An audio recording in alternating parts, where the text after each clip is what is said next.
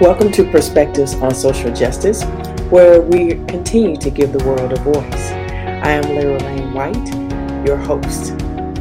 This month, our show focuses on the status of the church. Tonight, I've gathered church leaders from across the country to discuss these important developments that are unique to their context. And we will get started. This particular dialogue shifted to care for wounded healers, clergy is, equity, uh, we and equal about, pay. Uh, social justice from the standpoint of the church. Um, we've had two. Um, we've had two males. Two. I should. I'm not going to say males. We've had two people to be elected here in the state of Georgia to the United States Senate.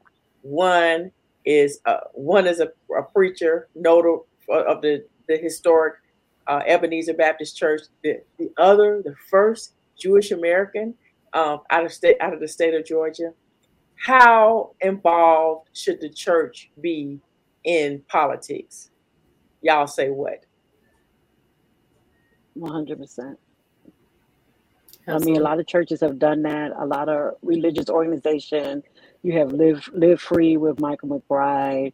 Um, you have so many um, organizations. I mean, even the Southern Christian League, we've always, always been on the forefront politically um, as a church, uh, getting voters out uh, to vote. Uh, the voters' right uh, oppression and suppression that's happening there in Georgia. Everybody, every church should be out um, trying to work out those laws that have just gone past. I mean, so we have to be, we have to be, our voices have to be um, have to be heard. They have to be vital. We have to use the equity, the numbers of people we have that under the sound of our voices are able to make some sound decisions. We have to put people in place um, in order so that when decisions are made at the top, we have people in place that have a spirit of discernment and that can fight the good fight uh, and be able to exercise their power and ability. So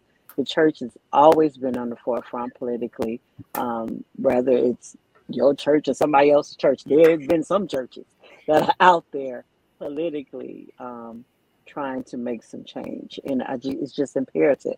The black church has always been out there. I mean, we could do the roll call. It's always been out there for social justice, for justice for the people, just for the people. We've always been out there from civil rights, even before that. Um, always been out there for the people, and we will continue to be out there for the people because guess what? We got people in our churches, and so we have to fight for them.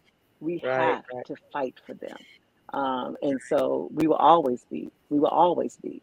Will always be.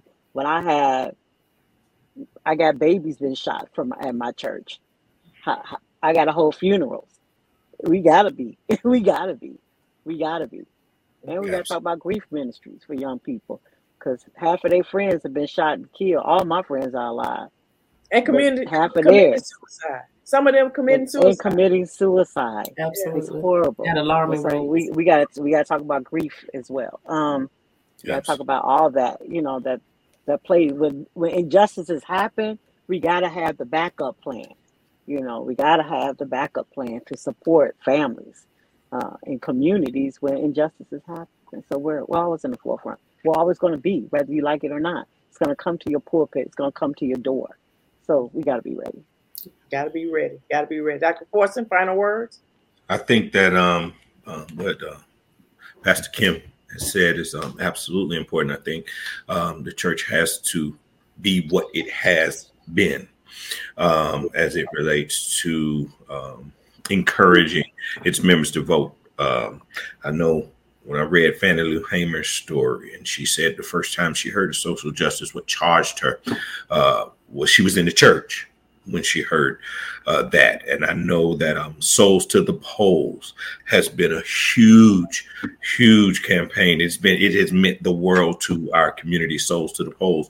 You think about what the uh, Black Church when you talk about uh, everything from Adam Clayton, Adam, Adam Clayton Powell all the way um, to um, Pastor Warnock. What an amazing, amazing presence the Black Church has had in voting politics. And um, even as we uh, sit today, my church uh, has been a voter registration site. We have also partnered with others to uh, rent vans on um, on voting day, and so um, if we uh, are silent, if we uh, don't speak out, if we're not active, I think we lose.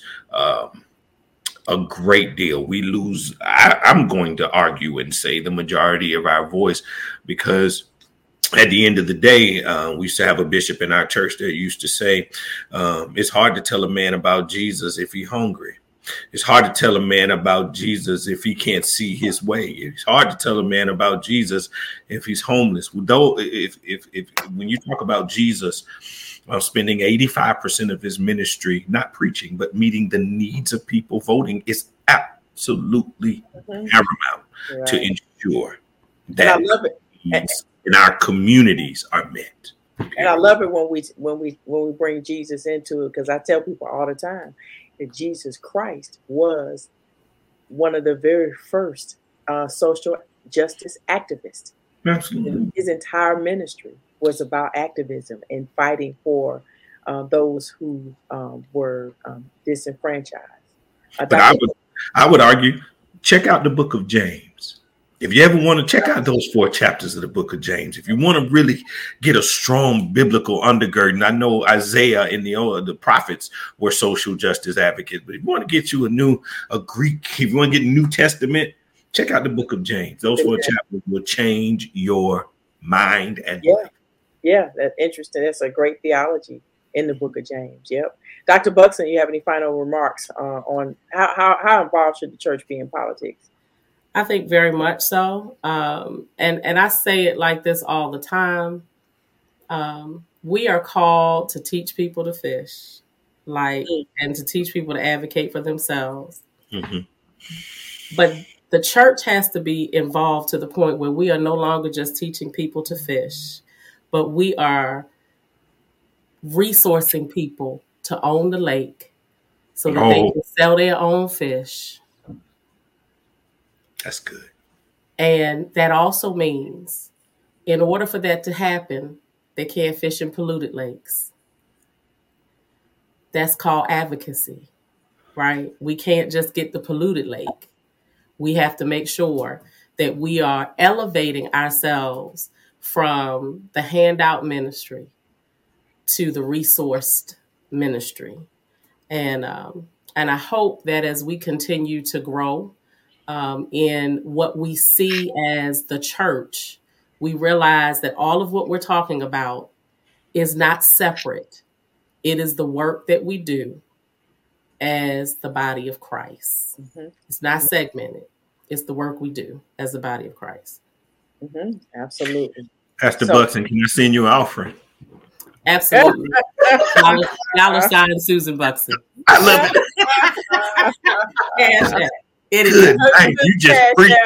Hey, you just preached. Yes. Oh, preachers, preachers. we have talked about reopening the church and and the church's demographic and their feelings on in-person worship. We have we have addressed um, the position on the online ministry and reimagining uh, church engagement. Um, very impressed with the at home with Allen Temple concept. It's awesome. Dr. Mm-hmm. Buxton, I expect I expect nothing but awesomeness from you at all times. We have talked about the church in the wake of denominations um, grappling with the uh, subject of sexual equity, racial equity, and homosexuality in the church. Preachers, we have we have talked about our position on, on equal pay among the ranks in the church, and that and have determined that it is very contextual um, in terms of uh, you know how how that happens, equal pay. And we have closed with uh, how involved should the church be in uh, church ministry? Um, I'm sorry, should the church be in politics? Uh, I also uh, would argue that, uh, would not argue, but state uh, as a fact. I take the position that that even it, when we are present, when we as preachers are present in the midst of of politics, in the midst of of of of of any type of controversy, when we are present in the midst of good things, when we are present in the midst of sickness, when we are present in the midst of anything that impacts our congregation uh, and communities around the world, we have a very powerful presence. And we need to make sure that we use that presence to the glory of God. That's what we're called to do. And we see the evidence of that. An attorney for one of the three white men standing trial in the death of Ahmaud Arbery in Georgia says that he did not want any more black pastors in the courtroom. That is part of the, the evidence of the, the impact that we have. And a lot of times we can go and we don't even have to say a word, just be present. And on that note, I'm going to end um, this discussion. Uh, we will, uh, it's always uh, great to have my colleagues. I've, I've got some outstanding colleagues here that have participated in this conversation. But on that, and we're going to go ahead and close this out. And with that, I want to uh, quote the Reverend Dr. Martin Luther King when he says that whatever affects one directly affects us all indirectly. Because I can never be what I ought to be until you are what you are ought to be. And this is the interrelated structure of reality. And on that note, I will bid everyone good night. Good night, you guys.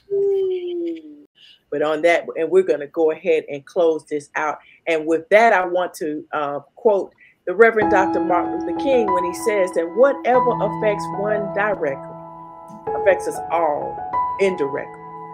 I can never be what I ought to be until you are what you are ought to be.